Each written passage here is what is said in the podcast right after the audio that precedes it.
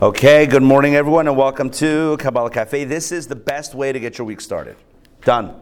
There you go. That's it. Making a statement.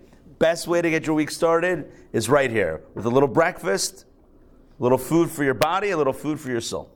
So let's talk about Kabbalah and talk about what I believe is one of the most daring ideas in the mystical tradition.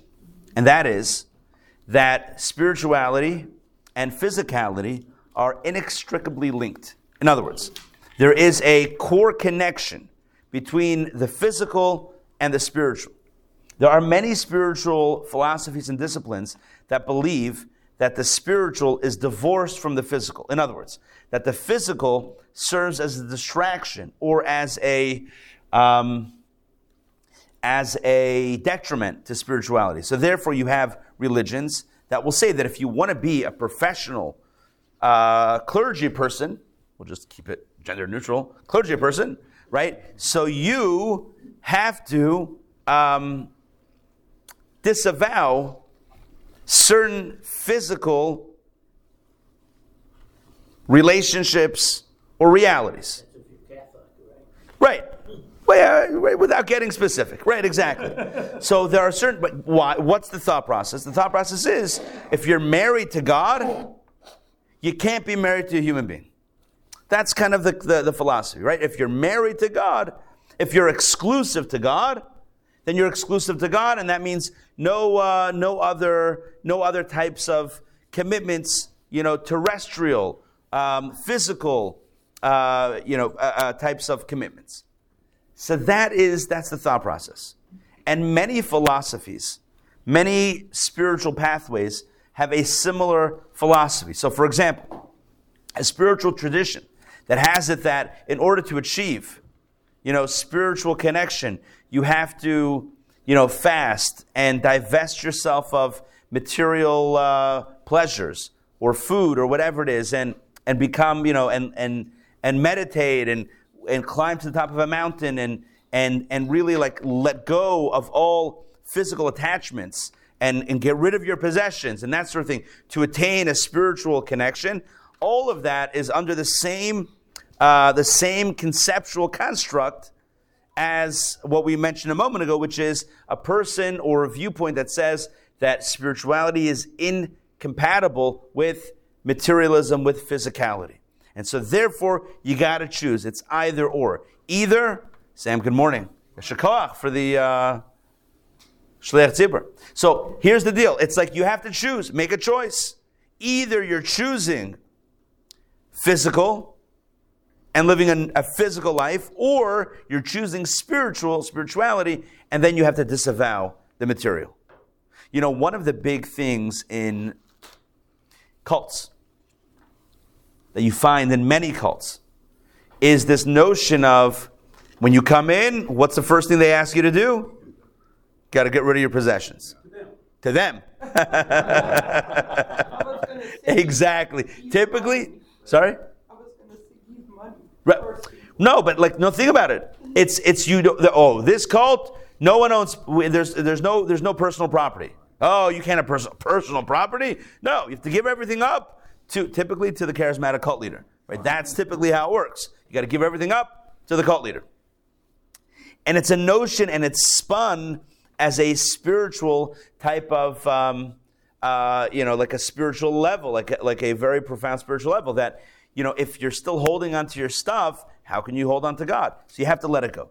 Judaism is, and Kabbalah, which is the spiritual uh, component of Judaism, is absolutely radical. And when I say radical, you know, radical is not even a radical enough word. Judaism, Kabbalah is so radical in its thinking because Kabbalah believes and teaches that to say that God or spirituality is incompatible with, with physicality, with materialism, is to say that God is limited, right? Is to say that the God we believe in is a God that can only exist in one space, but not in another space. Like God's not big enough to be able to contain other experiences. Rather, Kabbalah explains at length in various places and in various forms this core idea. And the core idea, hey Denise, it's good to see you. And the core idea is this. The core idea is that, and this is what I like to call the spiritual law of gravity or the Kabbalah gravity. What is the spiritual law of gravity or Kabbalah gravity? You know, what's, what's the regular law of gravity? Help me out here. What's, give me a working definition. Ah, what is up must come down. Good, perfect, perfect. In spirit, its spiritual gravity is the same thing. Whatever's, well, it's really the opposite. It's kind of the opposite, but it's the same idea. Whatever's down came from up. In other words, if you see something here, you know this. It must have evolved, or maybe devolved, whatever, but it must have emerged from a spiritual reality that is, in essence, enlivening it and making it what it is. So, and this is not even Kabbalah.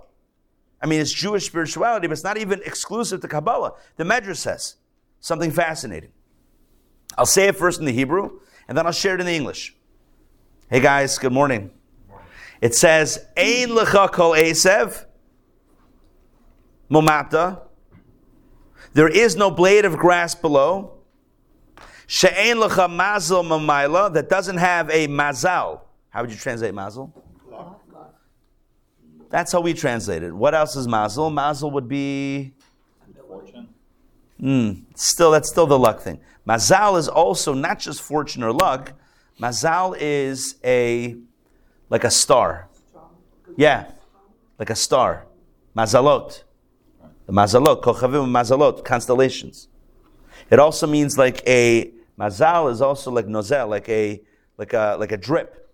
In other words, it's like like a flow. So ein lecha kalesa mumata, she'ein lecha uh, mazal mimaila. There is no blade of grass below that doesn't have a mazal above.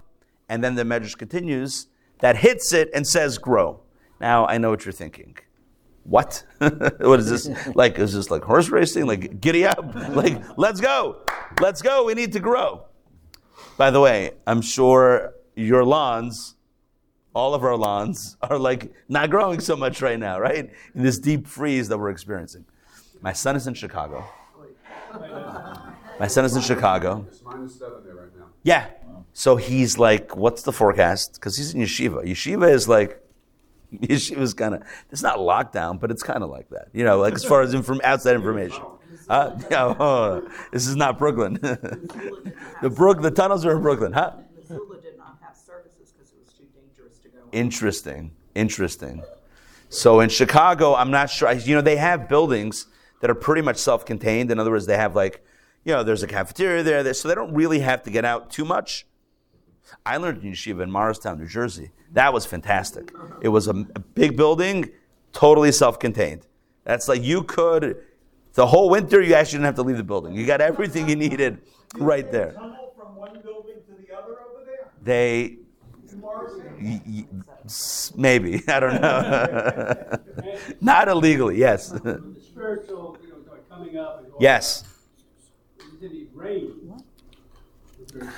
Good. Yes. Excellent. Excellent. I love. I love what you're saying. I love it. I love it.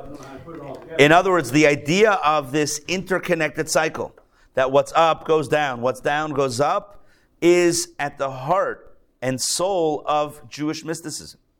That is, that there's a connection, a very tight connection between above and below. Mm-hmm. It's not like two separate realities that have a, a demarcation in between. In fact, the Medrash says that when God gave the Torah at Sinai, he was essentially breaking the divide between heaven and earth. Because up until then, up until Sinai, you know, there's a there's a verse in Hallel that says, I'll sing it. Hashamayim shamayim la Hashem v'haaretz hasad Wow, this is Kabbalah the musical. Well, no, no, we're gonna stop. We're gonna stop right there. We're gonna stop right there.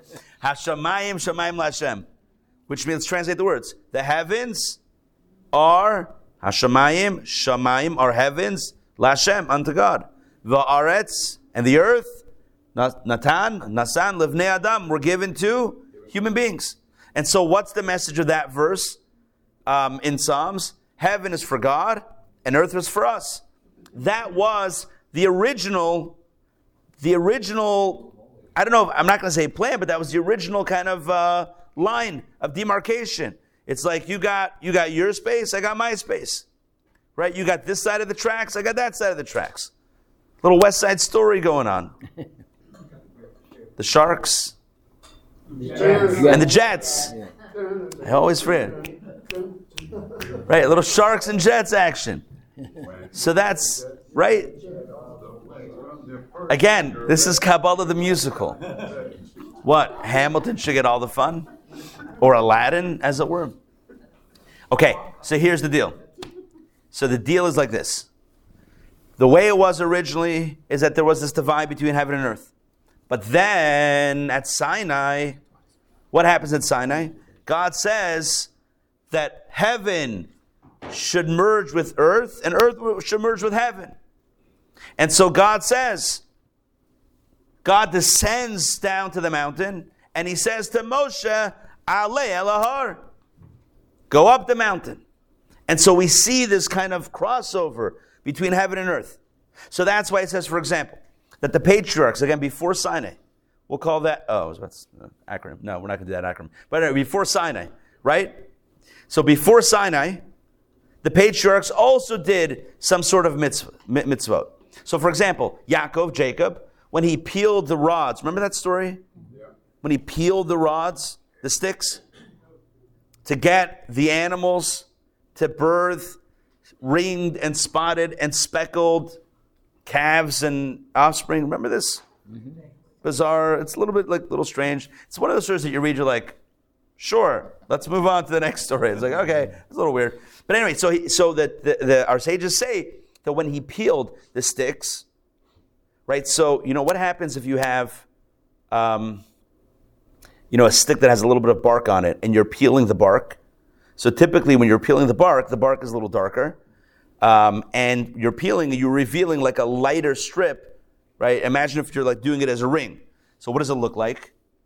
I, I know I'm asking you to use your imagination big time here, but it might look like tefillin, right? An arm with tefillin, right, with straps, with black straps around it, right? White and black, white and black, white and black. That's so it says that when Jacob was doing his thing with the sticks, it was like he was wrapping tefillin. That's what it says. Now, simple question. Simple. Aside from the question of, hey, isn't that a stretch? Aside from that question, I'll ask you a question. After he did that thing with the sticks, let's say he had the spiritual intention and whatever. Do you think he was able to throw out the sticks, or they were or they were somehow sacred? What do you think? Sacred. It says that they were disposable. disposable. And I could have gone either way. um, they were disposable. In other words, it didn't, the sanctity did not reside, the, the, you know, the divine sanctity did not reside in those sticks. Why not? Because God didn't tell him to do it. Exactly. Because it was before Sinai. And before Sinai, if you did something spiritual, it remained spiritual. It didn't affect the physical object. It wasn't the, the, the spiritual experience did not penetrate, did not permeate the physical item that was used. Today, you have a pair of tefillin, it's holy. A Torah scroll, holy. Mezuzah, holy. All sorts of, um, every mitzvah object is a cheftzah mitzvah. And therefore, it's holy. And you have to be careful about how you use it. All of this is to say that Judaism has a radical take on spirituality a take that I believe is different than the vast majority of spiritual traditions. And when you look at spiritual traditions, they might seem to overlap. Oh, they're pretty much all the same. But when you look at it closely, you realize it's very different. Judaism believes that spirituality and physicality, right? The spiritual and the physical, spiritual and the material are work, sorry, work together like hand in glove. Because ultimately, like I said about the grass, ultimately, everything that's physical has a spiritual spark inside of it, and everything, um, everything, everything physical has a spiritual spark, and everything spiritual ultimately devolves or manifests in some sort of way in our physical world. Therefore, the following becomes very, um, uh, very true, but also very fascinating. We can look at the things around us and derive interpretation, explanation, and inspiration into our spiritual service. So, for example, I'll tell you a story. There was once a bar mitzvah boy that came to visit the Lubavitcher Rebbe. Now, this is back probably in the 1950s or 1960s. When did the Brooklyn Dodgers leave Brooklyn? In the middle 50s. Middle, In the 50s. Yeah. Okay, so this is before the Dodgers left. So first, so I'll tell you a few stories about baseball in Brooklyn. So now, do you know where the Brooklyn Dodgers played? Ebbets Field. Ebbets, do you know where Ebbets Field is? Brooklyn. Do you know where? Crown Heights. It's right. It's like blocks away from Chabad. You know, you can you could even probably create a tunnel straight to Ebbets Field. Oh, sorry, too soon. Field of Dreams. Ebbets Field does not exist. Ebbets Field was made into apartment complexes, but they still have a sign. I used to drive by it when we lived in New York all the time. So, but anyway, so one time there was a yeshiva student who I happen to know who it was. I mean, he's no longer with us, but whatever. There's no need, no, no need to mention his name. But he was he he was missing at the evening um, uh, studies, like the the night uh, seder, the night uh, learning. And so the next day, the Rebbe asked him where he was. So he said he was at a baseball game. So he said, "Which game did you go to?" He said he went to the Yankees game. So the Rebbe said, "Look, if you're going, if you're going to a baseball game, at least support the local team. at least go local. You go to Yankees Yankee Stadium up in the Bronx. I Schlep all the way out there. Anyway, so that's one story.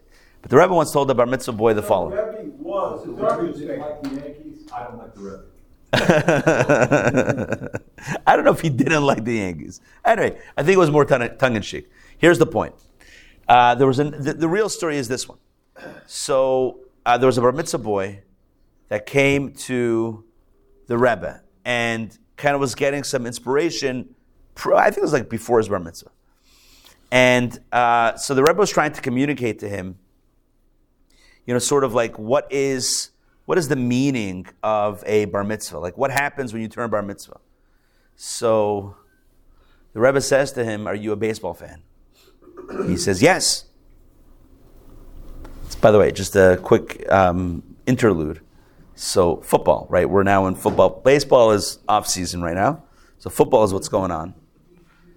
Last night was almost the coldest game in uh, in NFL history. Fourth cold, right? Miami, poor Miami Dolphins, poor guys. They were freezing. But I'm a Pittsburgh guy. You know, I'm from Pittsburgh.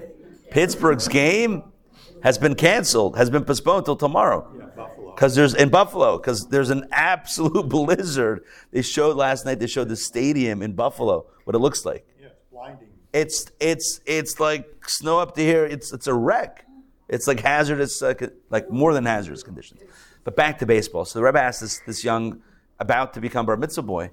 So do you like baseball? Kid says, I love baseball. He says, perfect. He says, so do you go to baseball games? He says, yeah. Says, okay. So what if it's a blowout?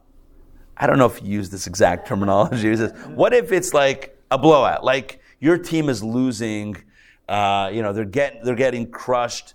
Um, there's no chance for them to come back, you know, and it's getting late. Is there a chance that you might leave? So the kid says, Yeah, yeah, might leave. He says, What about the players? The players leave?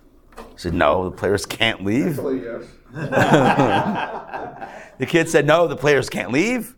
What do you mean? That's their that's their job. Rebbe said, "Until bar mitzvah, you were a fan.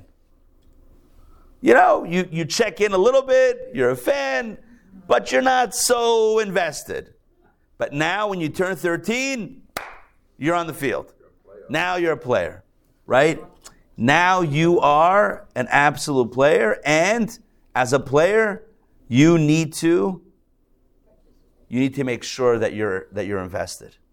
Even when it gets difficult even when it gets tough even when it looks you know even when the odds are against you you're, you're in you can't, there's no checking out.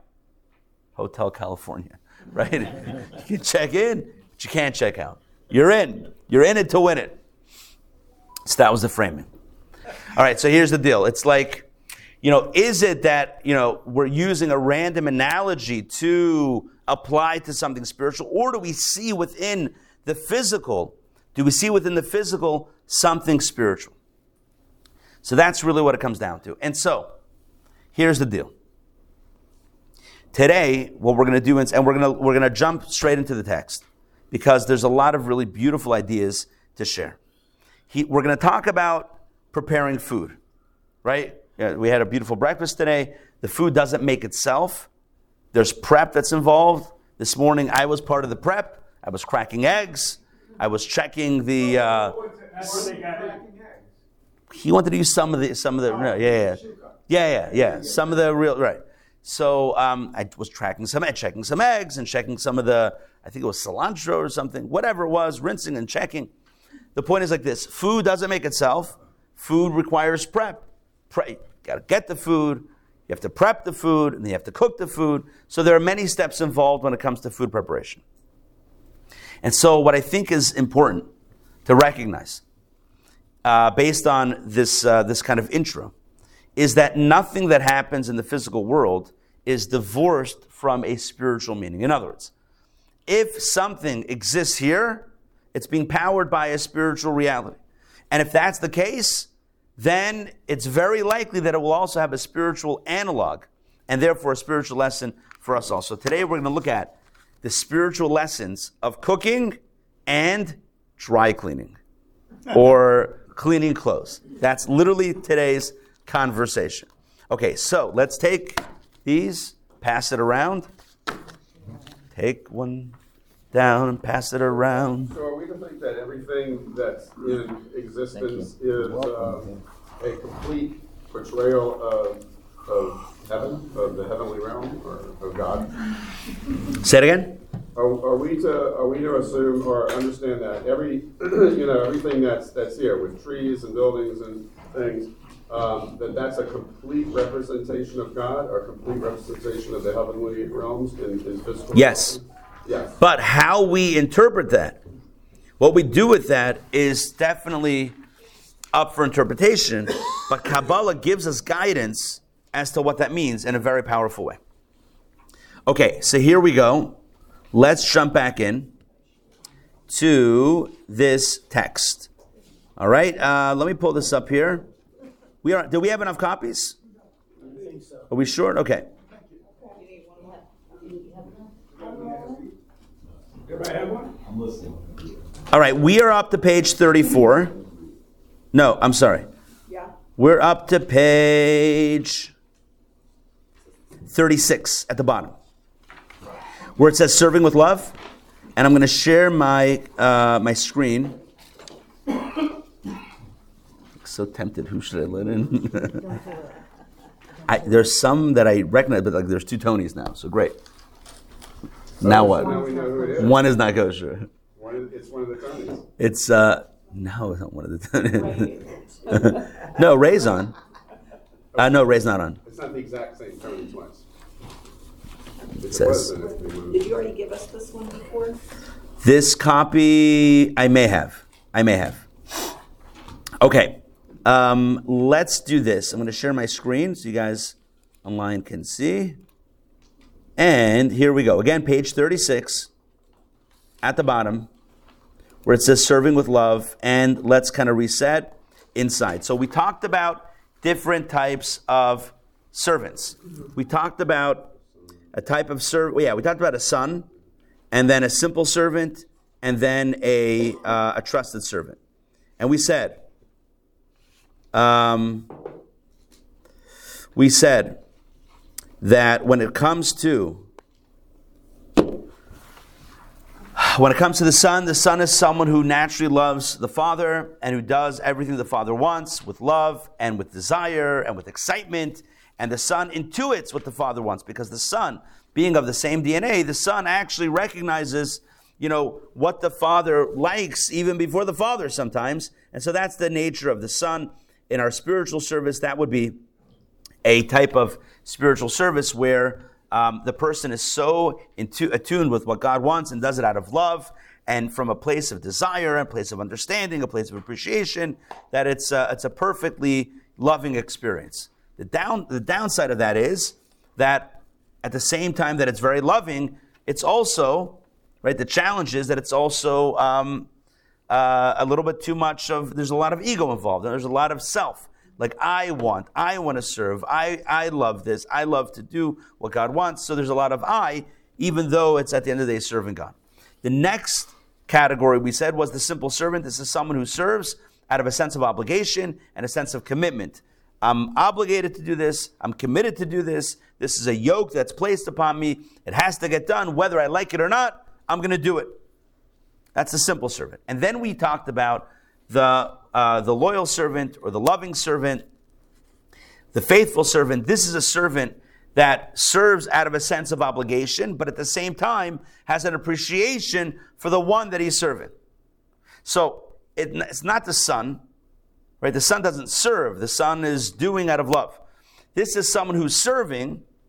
So there is a surrender involved, but the surrender is born of a love and appreciation toward whom one is surrendering to, to the one that one is surrendering to. So this would be like you and I surrendering to God and saying, I don't, I don't know the reason for the mitzvah, I don't necessarily understand it, or I don't necessarily even appreciate it, but I, I appreciate you, I appreciate you as God, and if you're giving me the mitzvah, then this is what I'm going to do. It's a loyal servant. Joining the two categories, joining them together? No, it's kind of like a high, it's kind of in between. I, I, hear what you're saying. I don't know if it's joined together. I think it's like a third category, but it has elements of both. It has elements of surrender of the simple servant, elements of love from the son, but it's neither simple servant nor son. It's a third category. But yeah, that's a good way of framing it, actually. Now, let's start with serving from love, right there, the bottom paragraph on 36. Such a servant, he says, does not serve as if yoked and burdened at all, but rather out of great love. So even though this servant is in a state, in a modality of surrender, it doesn't feel like a burden, but rather out of great love. Let's continue. He desires. Oh, oh, and last time, which was I think a few weeks ago, we talked about the example of Yosef and Eliezer. These were servants who were excited about their work, even though they were servants. Okay. He desires for the greatness, wealth, and success of his master and for his well being. Right? So this is what this servant wants. The servant wants the greatness and the wealth and success of the master and for his well being, that he should have pleasure and delight. The servant cares about the master. You see, the simple servant, I don't know how much the simple servant is thinking about the master. It's more of like, I got to do this, I got to get it done, I'm doing it. Whereas this servant, the, the, the loving servant, is thinking about the master, is thinking about giving pleasure and delight to the master. And that encourages and inspires this servant to work even harder. He therefore, let's continue, personally, top of 38, strives with all his might, both in personal attendance, serving the needs of his master's body, food, dress, and drink, such as to arrange a table before him with all types of delicacies that he prepared for him, and to clean and beautify his clothing. So again, what we see here is he's giving some examples of the, of the, of the loving servant. The loving servant cares and is invested in the well-being of the master to the point that this loving servant is going to personally attend to everything that the master needs, whether it's body, food, dress, and drink. What does that mean? So he breaks it down. Such as to, and I, I know I read this, but I want to read it again a little bit more slowly, such as to arrange a table before him with all types of delicacies that he prepared for him. And to, okay, so that's one category preparing food. Preparing a lavish, I mean, we had a pretty lavish buffet. We have a pretty lavish buffet over there. Yeah. So, where does this servant, this category of servant, where does his love come from? Oh, good. So he said before that it comes from an appreciation for the master. He appreciates. This servant has, I don't know if the right word is seichel, but I think a sensitivity. This servant has an appreciation for the depth, for the, the, the lofty stature of the master, and is therefore serving the master, not out of a sense of surrender of, of subjugation, also surrender, but not just surrender from subjugation, but surrender from a place of positivity and love and excitement.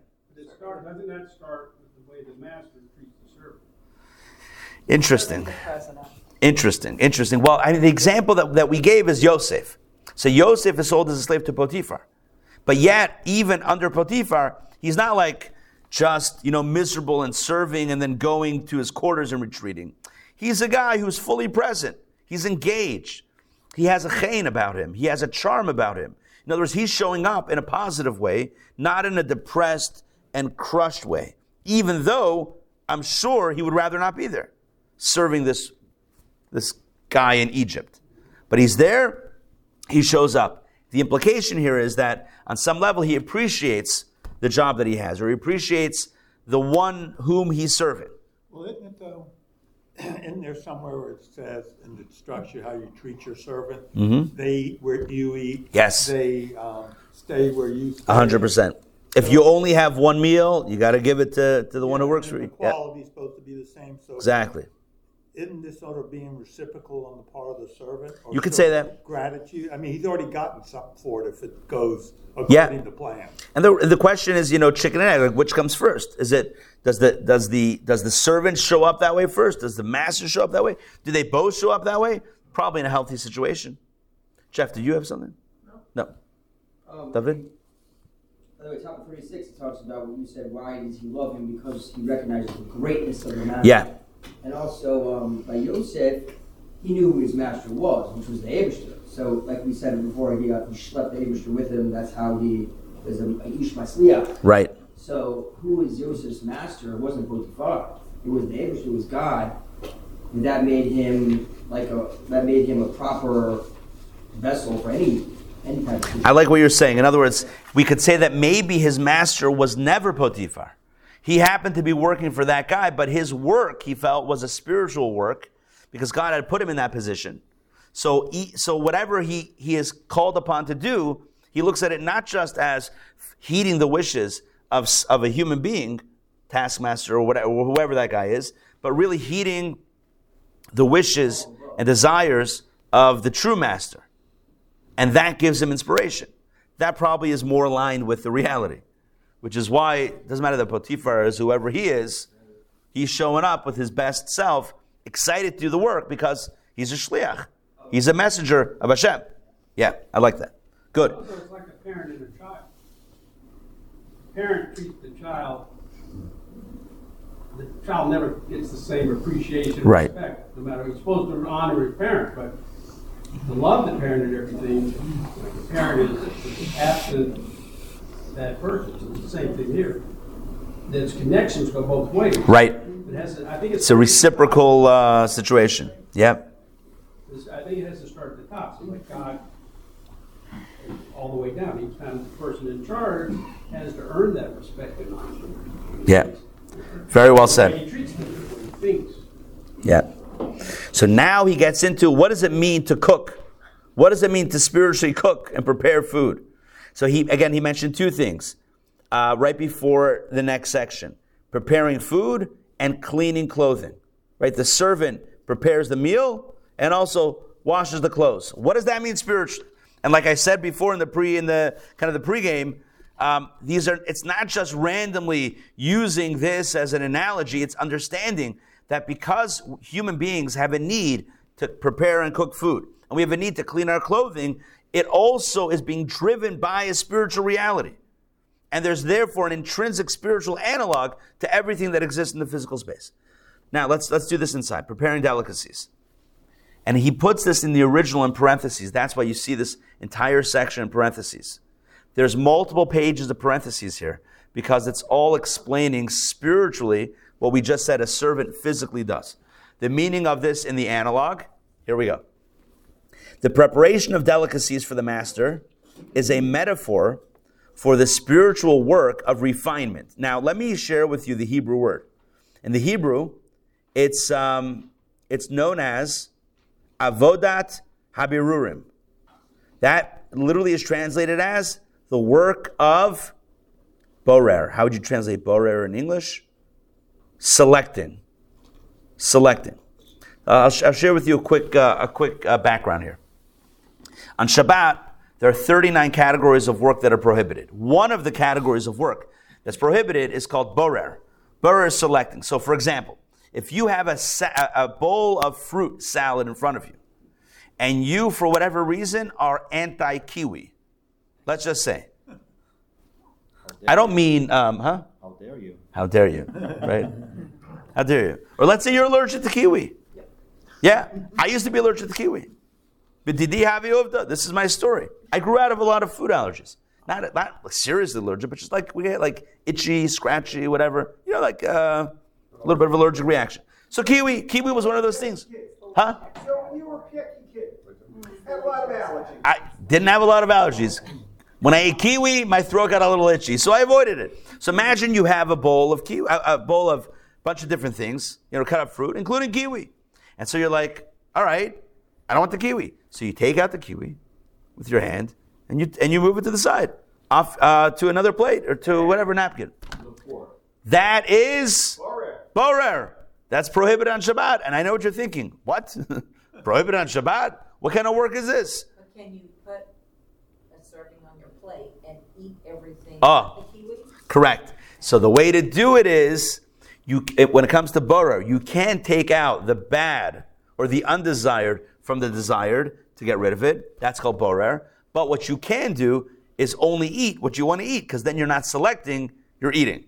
See, if you take out the stuff that you don't want, then you're now you're selecting. That's borer. That's not that's not okay. Um, God's like that's way too much work. Stop doing that. Whereas uh, it's one of the works. One of the anyway. That's another conversation. However, if you're no, the, the 39 categories of work are what they did when they built the Mishkan and they built the tabernacle. So one of the things that they did was this type of selection.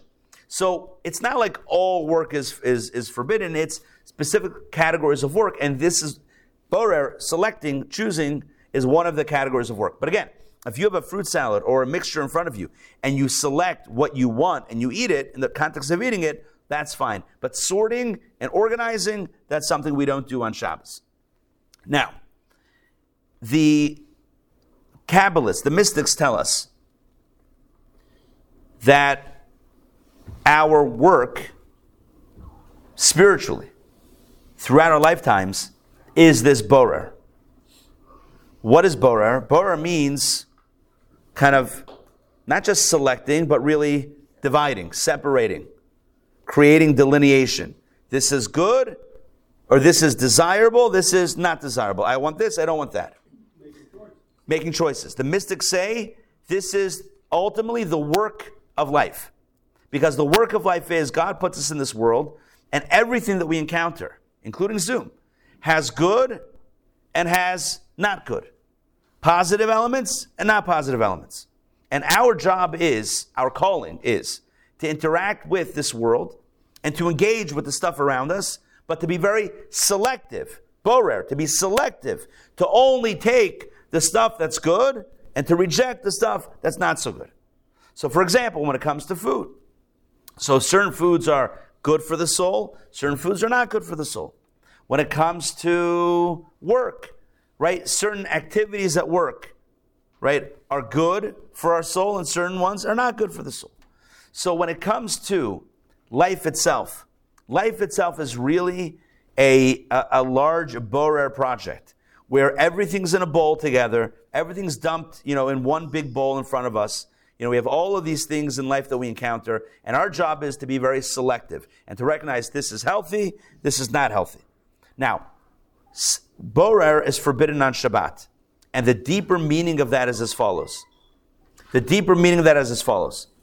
Borer means, borer means that we're selecting because we recognize that some things are good and some things are not good. On Shabbat, on Shabbat, the worlds are elevated.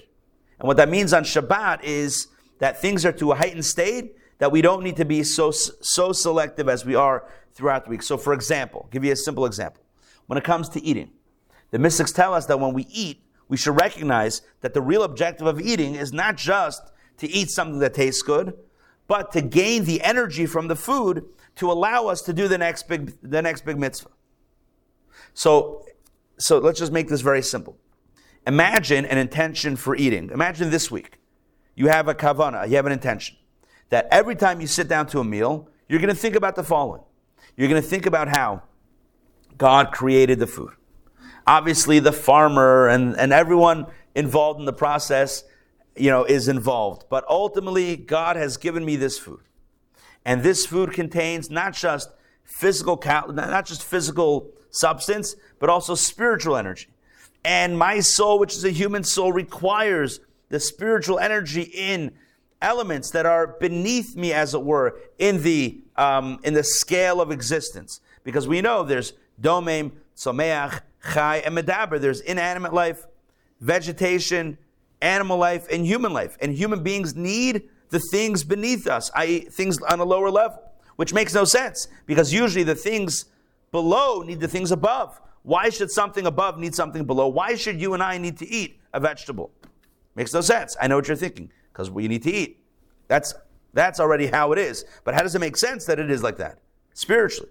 And so the Alter Rebbe in in, uh, in Likkutei Torah explains in his discourses uh, on the Torah portions. The Alter Rebbe, the founder of Chabad, says that there's a simple reason. It's because the soul of the vegetable is greater than the soul of the human being on, on, in its source. And the way it works is the lower a thing is, the higher it came from. You know what they say? The, the, the bigger you are, the harder you fall. The higher the, the light above, the lower it falls. So the, the, the divine sparks in the food, in you know that's in the earth and in vegetation and animals, even though they are quote unquote lower than us, those sparks of God are actually greater than the sparks that we have inside, which is why we need the food. We need those sparks. So now we're, we're presenting, I'm trying to work to try to kind of paint a picture of a, a bit of a meditation here. So when you're sitting down to eat, think about this. Think about how the food in front of me is not just physical calories, it contains spiritual light, a light that's greater than the light that I possess on my own. And that's why the Torah says in, in Deuteronomy, Devarim, Ki lo ala lechem levado adam. Man does not live on bread alone. Ki al kol motza pi Hashem adam. But rather on the utterance of God does man live. What does that mean? It means that when we eat, we're not just eating the bread, we're eating the Word of God. We're eating a divine spark that's in the food. That's how Kabbalah explains it. So those lowest forms are just basically, as an analogy, the basic ingredients that have to be enhanced. Exactly. the lowest forms, right? The lowest forms have a higher potential. They need us to fulfill its potential. How do we fulfill the potential? We fulfill the potential by eating it, inculcating, taking in, imbibing the energy, and using it to do something positive. But preparing it first. So that's Prepare, uh, preparing it first, right? So what's Would you say that all of the sparks they're equal, whether it's a vegetable or from a cow or? you know? so it says that it's what says in Kabbalah that the lower it is, the higher it is. Right. So what, what's lower? I mean, where, how do you define what's? So typically, domem, someach, chai, medaber. Typically inanimate, vegetation, animal, human. So that's In Bereshit, so in the second, the second creation of man, Yeah. from the dirt. right. The lowest. We are create the other part of the world from the dirt. right. You create them living beings.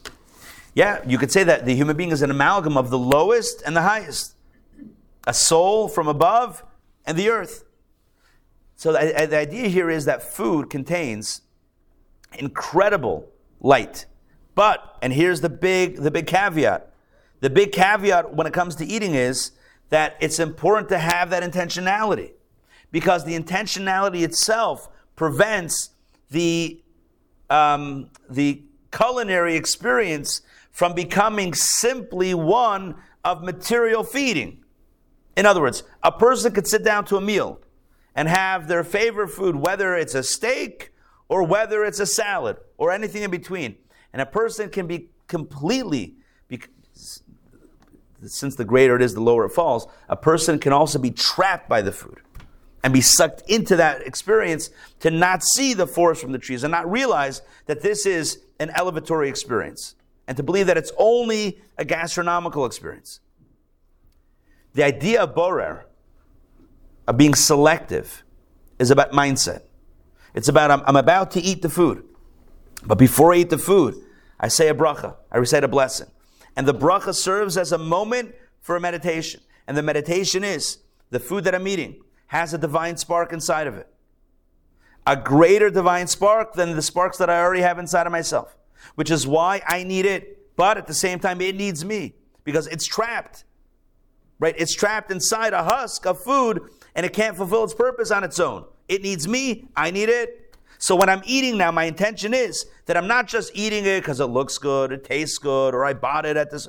I'm eating it because it has divine spark. And so therefore I'm able to separate out the experience from being one of purely physical satisfaction to one uh, to an experience of being one of spiritual work. Borer. That is the borer. And so I will minimize my indulgence in the physical and recognize that it is more of a spiritual experience than a physical experience. That's the idea of borer. On Shabbat, it's different. There's no borer. You know why there's no? Wait, wait one second. Let me just let me just round out this point. On Shabbat, there's no borer. Why? You don't need to select. Why? Because on Shabbat, Shabbat is a day of oneg, day that we're supposed to have pleasure, which means even the pleasure of eating is a mitzvah. So we don't have to be so discerning to say that I'm only eating for the spiritual element, but not for the physical pleasure, because even the physical pleasure itself is a mitzvah on Shabbat. So therefore, I don't need to have that borer. But all of that, all of that, is, is a bit of a deeper dive than what might be necessary to understand this. His point here is like this. When we talk about a servant preparing food for the master, anytime you talk about food, in Kabbalah, that is a trigger in a positive way. That's a trigger for the work of Borer. And Borer is not just by eating. It's not just when we eat, we should have in mind that we're eating not for the physical exclusively, but also for the spiritual. That's not only by eating, it's by everything that we do. It's about doing, going through life in a discerning way, recognizing that this is kosher, that is not kosher. This is okay to do, that's not okay to do in the same experience. There was a young girl that once asked the Lubavitcher Rebbe, is nuclear power, is that good or not good? The Rebbe said to the girl, do you have a kitchen, do you have a knife at home in your kitchen? And she said, yes. He said, is the knife good or not good? And she said, well, it depends on how you use it. The Rebbe said, exactly. Everything that has power, right, has a lot of power, could either be used for a lot of good or the opposite. This is the choice that you and I make. Right? The choice, that's Borer. Borer means to be selective. That when we use a knife, when we go to work, when we prepare our meals, how are we doing it? Borer means to be selective about our intentionality. How are we doing it? How are we engaging? Jeff. is That, I don't mean that it's disrespectful, but That's a bad start. is there also is there also a spirituality if you're eating treif? Good question. Pleasure, you know. Good question. So it's interesting because when it comes to not kosher, so the Alter Rebbe in Tanya explains that the, the sparks in the not kosher food are so embedded in the husk of the non kosher that they aren't that that it, we're not able to capitalize on those sparks. The only way to capitalize on those sparks is to reject it. In other words, in the supermarket is to walk by it. Because rejecting it, imagine, imagine you have an orange versus a what's that? No, no, no, no, no, no, no. No, I'm not. Go, I'm not going. No, you'll see where I'm going. What's a nut that has a very hard shell? Brazil nut. Good. Brazil nut. So imagine you have an orange versus versus a Brazil nut. What's the difference? An orange you can peel easily. A banana you peel easily, and the Brazil nut you gotta you gotta break it. You gotta break it to access it. So some things you can access it straightforward. Some things you gotta break it. So when it comes to let's say kosher food, you can access the sparks straightforward by accessing it. Whereas the only way to access the sparks when it comes to not kosher is by, by, by rejecting it. Rejecting it is what allows those. In words, its purpose, the sparks in that food, its purpose is not to be eaten.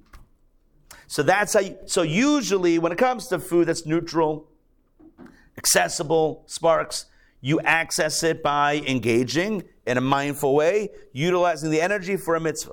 But when it comes to something that starts off, that the, that the husk itself is making it inaccessible, the only way to access, is, access, access it is by not using it. Anyway, that's it's a good question. There's a whole chapter in Tanya. Beautiful. Well, there's a whole chat. It's not my. It's that's all. It's all. I can't take any credit for it. It's all Tanya. Yeah. So, um, it's, it's interesting. So, uh, God created animals by speaking, but He created us by uh, speaking and breathing. Yes.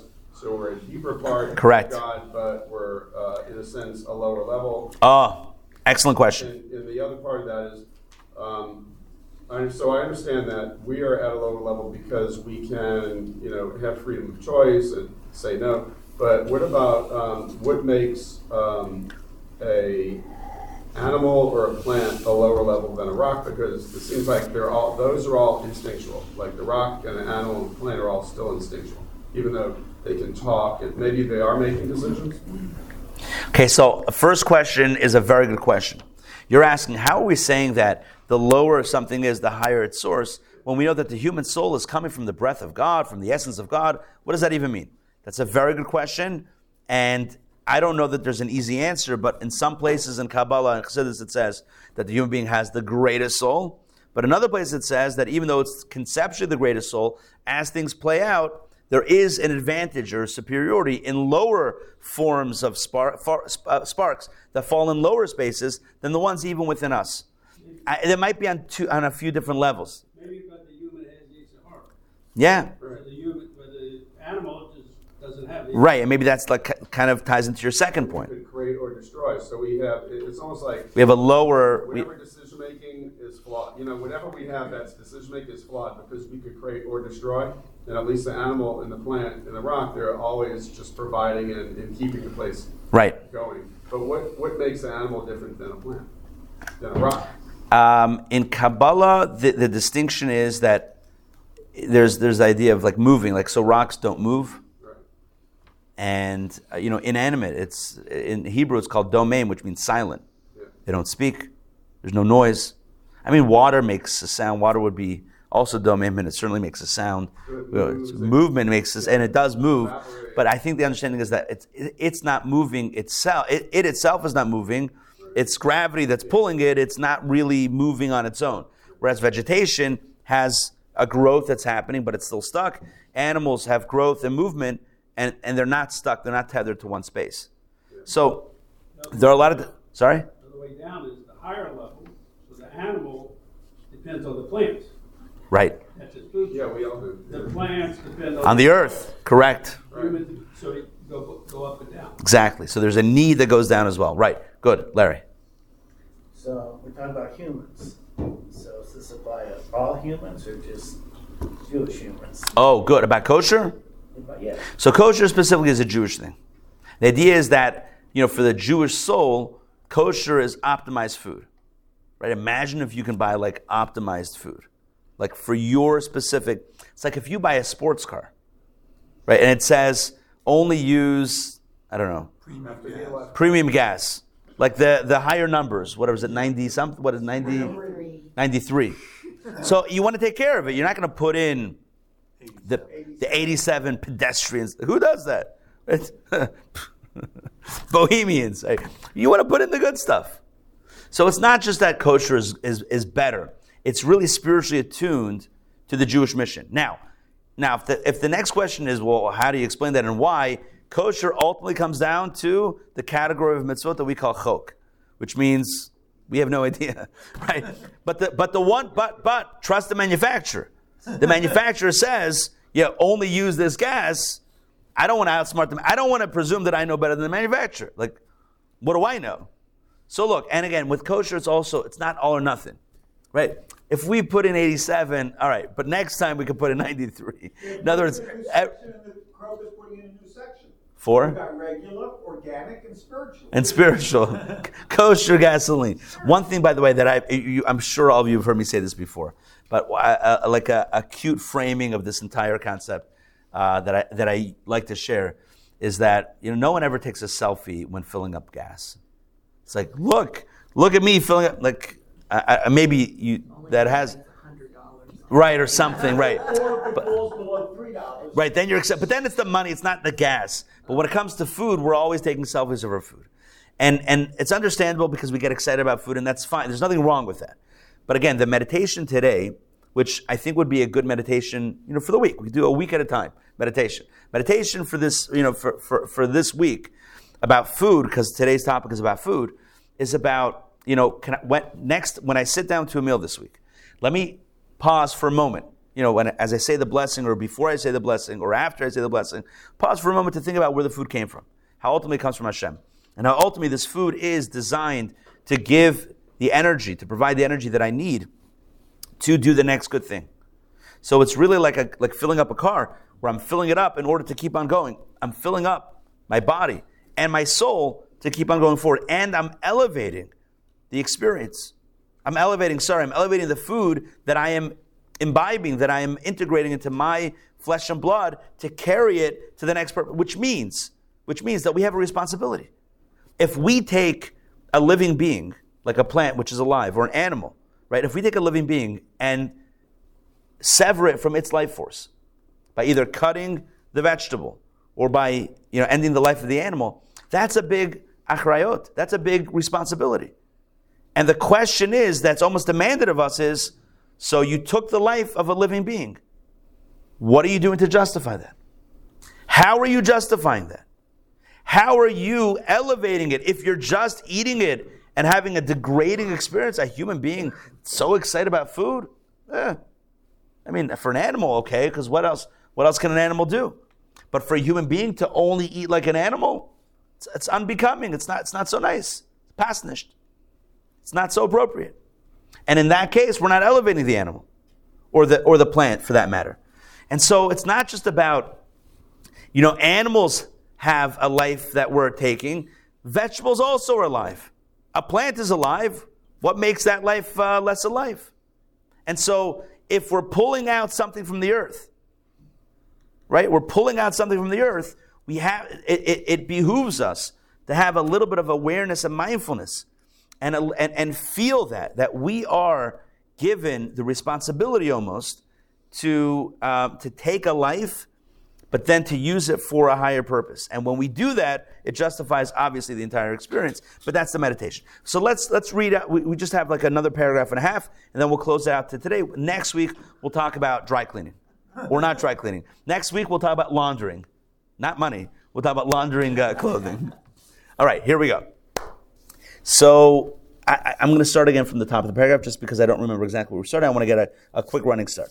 The meaning of this in the analog, preparing delicacies. The preparation of delicacies for the master is a metaphor for the spiritual work, a refinement. That means, again, separating good from bad. Both the refinement of the facets of the animal soul, that means the internal refinement that we do to take what's good about the animal soul and reject what's not so good, as well as the fixing and refinement of all material things with which the servant of God is engaged and from which he, he receives vitality. In other words, work, eating, etc. So I didn't mention the first part, which is the internal refinement. That might be the most, he puts that as first. That's probably the most important one, is to, is to um, accept some parts of our personality and to reject other parts. When I say parts of our personality, I mean, like if our animal soul is getting us excited about hurting someone else, we should probably reject that. The good stuff we should take, the negative stuff, reject. And that's called separating, borer, separating good, not good. Let's continue. He refines the above by engaging with them solely, like we said about food, for the sake of heaven. And he will not be vulgarized, God forbid, by any indulgence. In other words, with the right meditation, sorry, with the right mindfulness when it comes to, for example, food, so then food will be a, a refined experience and not a vulgar or a uh, common. common. How would you translate fe? it translate fe. It's like that's that's what you're doing. Fe. Who does that? All right. He will not crave it with the craving and desire of the heart. Rather, his intention will be for the sake of heaven alone, etc. That is the service of borer, of refinement. The first type of servant, remember the first type of servant? That's the one who's hunched over, who feels the yoke, and who's like serving completely out of surrender. The first type of servant would fulfill the above out of fear and dread of God, as shall be explained. But the second type of servant, however, which is the one that we're talking about now, which is the loving servant, would fulfill the above out of love for an attachment to God, i.e., to create pleasure and delight on high, as explained in Tanya chapter 27 and the end of chapter 33. So again, here we have the, the, the distinction between the two types of servants, kind of make, coming full circle. The son, yeah, we know the son. The son loves, loves it all. Son loves the father, gets it, sure, easy peasy. The servant is serving out of a sense of yoke and obligation, but there's two types. One set, one is completely out of obligation and subjugation. The other is out of love and appreciation and attachment. And that is what we're talking about here, the servant. In other words, you and I, who sit down to a meal and recognize that we have been given an opportunity, an opportunity to make a difference. To, uh, you know, when we cut the food on our plate, we're also being able to divide not just the steak, but able to divide what is desirable about this experience and what is a little bit too animalistic about this experience to make sure that what we're eating is not only kosher in the literal sense, but also kosher in the figurative sense, that we're eating like a mensch. And we're not eating like a behemoth. You know what a behemoth is? Like a, like a, like a big animal. Right, right. Well, if it's a good enough buffet, we'll make an exception. We'll do some grazing.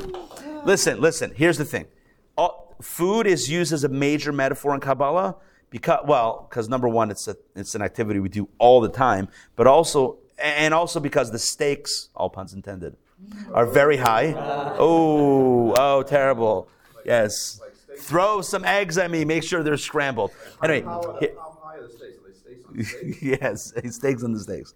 Here's the deal: the stakes are high. It's a common activity, but also because, but also because it is such a well, do I have a third point? I don't know if I have a third point anymore.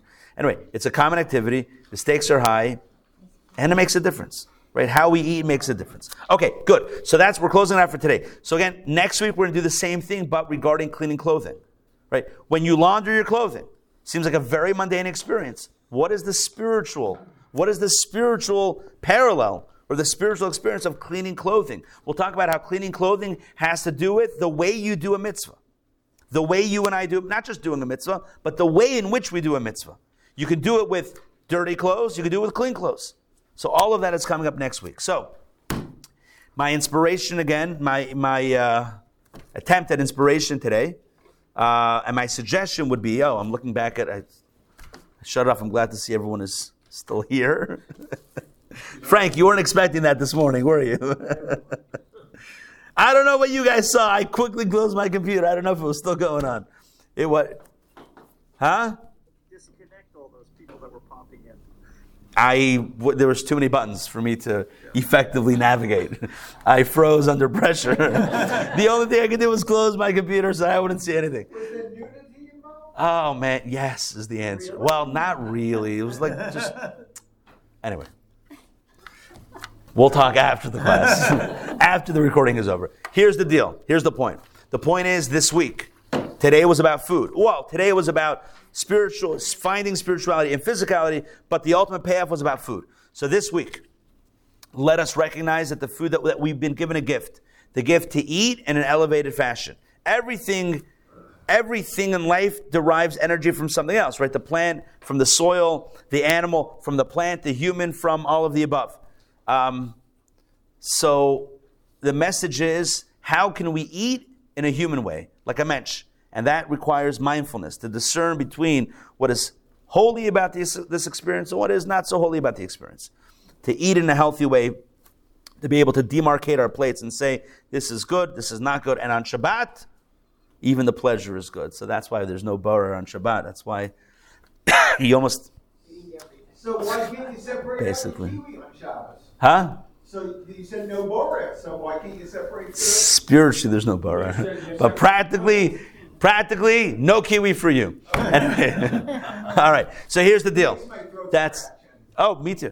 Well, used to. So that's the message for, uh, for today. Uh, thank you for joining. A few quick announcements. Number one, um, Tuesday night. I think it's going to be cold Tuesday, but it's going to be very warm here. So we're having a very special event Tuesday night. Uh, many of us have been rocked, you know, both and on many different levels. You know, our faith, intellectually, you know, ideas that we've had, emotionally, by the recent events of the last uh, you know few months in Israel, as well as um, experiences in our own community and our own families. Yeah, etc. So, and a, and a question that I have received that, that, that I've been asked and I've discussed many times in personal conversations is about the idea of, of maintaining faith, even when it seems like there's a lot of negative stuff going on. Simply a question like, how could a good God allow such horror to happen in the Holy Land? You know, to to, to well-meaning to good people. You know, how's how do we reconcile that? How do we keep on going faith? So we have a, a very special evening, an, uh, an evening we're calling an evening of inspiration, uh, with Devori Kryman. She is a speaker from Los Angeles.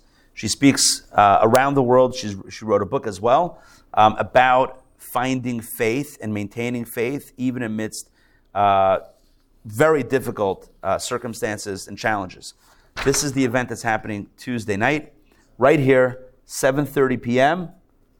Finding faith when your faith is shaken. Please join us.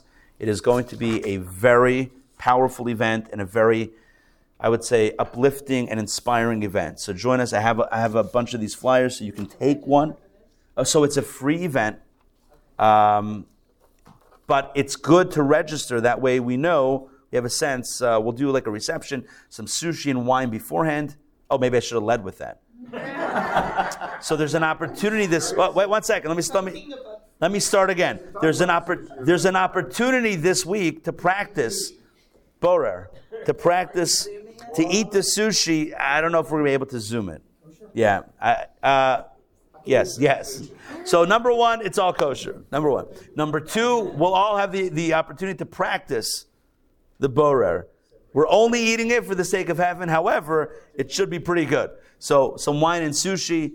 Um, there are a few very special dedications. The event is being sponsored by Dovi and Mushka Barber in honor of Dovi's mother's upcoming 10th yahrzeit, um, and in, in, honor of Ashira Rabinowitz, a young girl from this community who uh, recently passed away. And the additional event sponsorship is by Jeff and Diane Bland. Thank you guys. And loving memory of Marlene Chastain, Arthur Kurtz, and Ashira Rabinowitz, members of the community who, again, recently have passed away. And uh, again, this event is really about coming together and asking the questions and the stuff that we all feel inside, and that you know sometimes we question ourselves for questioning, but the question is valid.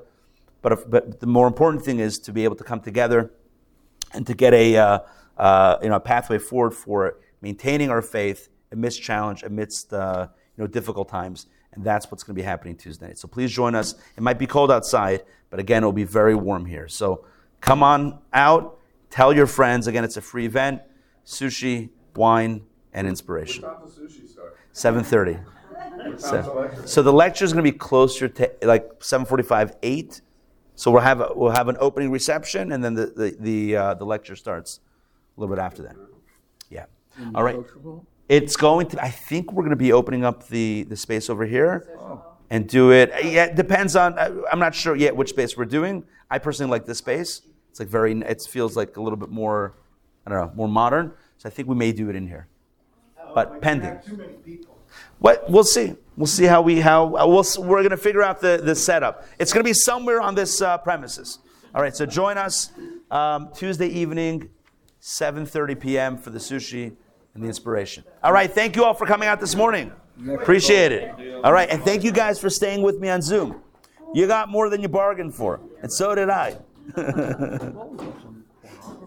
yeah, somebody was was fooling around over there. I don't know. I saw I saw the beginnings of, of, of stuff, and I'm like, but then everyone's pointing out they didn't do anything. Just closing the, the computer, that's also a good me- metaphor in life, right? There's no easy fix. That closing your computer was the same as walking away from the train. Oh, well, no, well, maybe, but it didn't fix it. That fixes it. This didn't fix it. Anyway, thank you guys for still believing in, in us to restart it. And uh, hopefully they didn't learn everyone's uh, usernames because if that's the case, we're going to be in trouble. You need to be more discerning.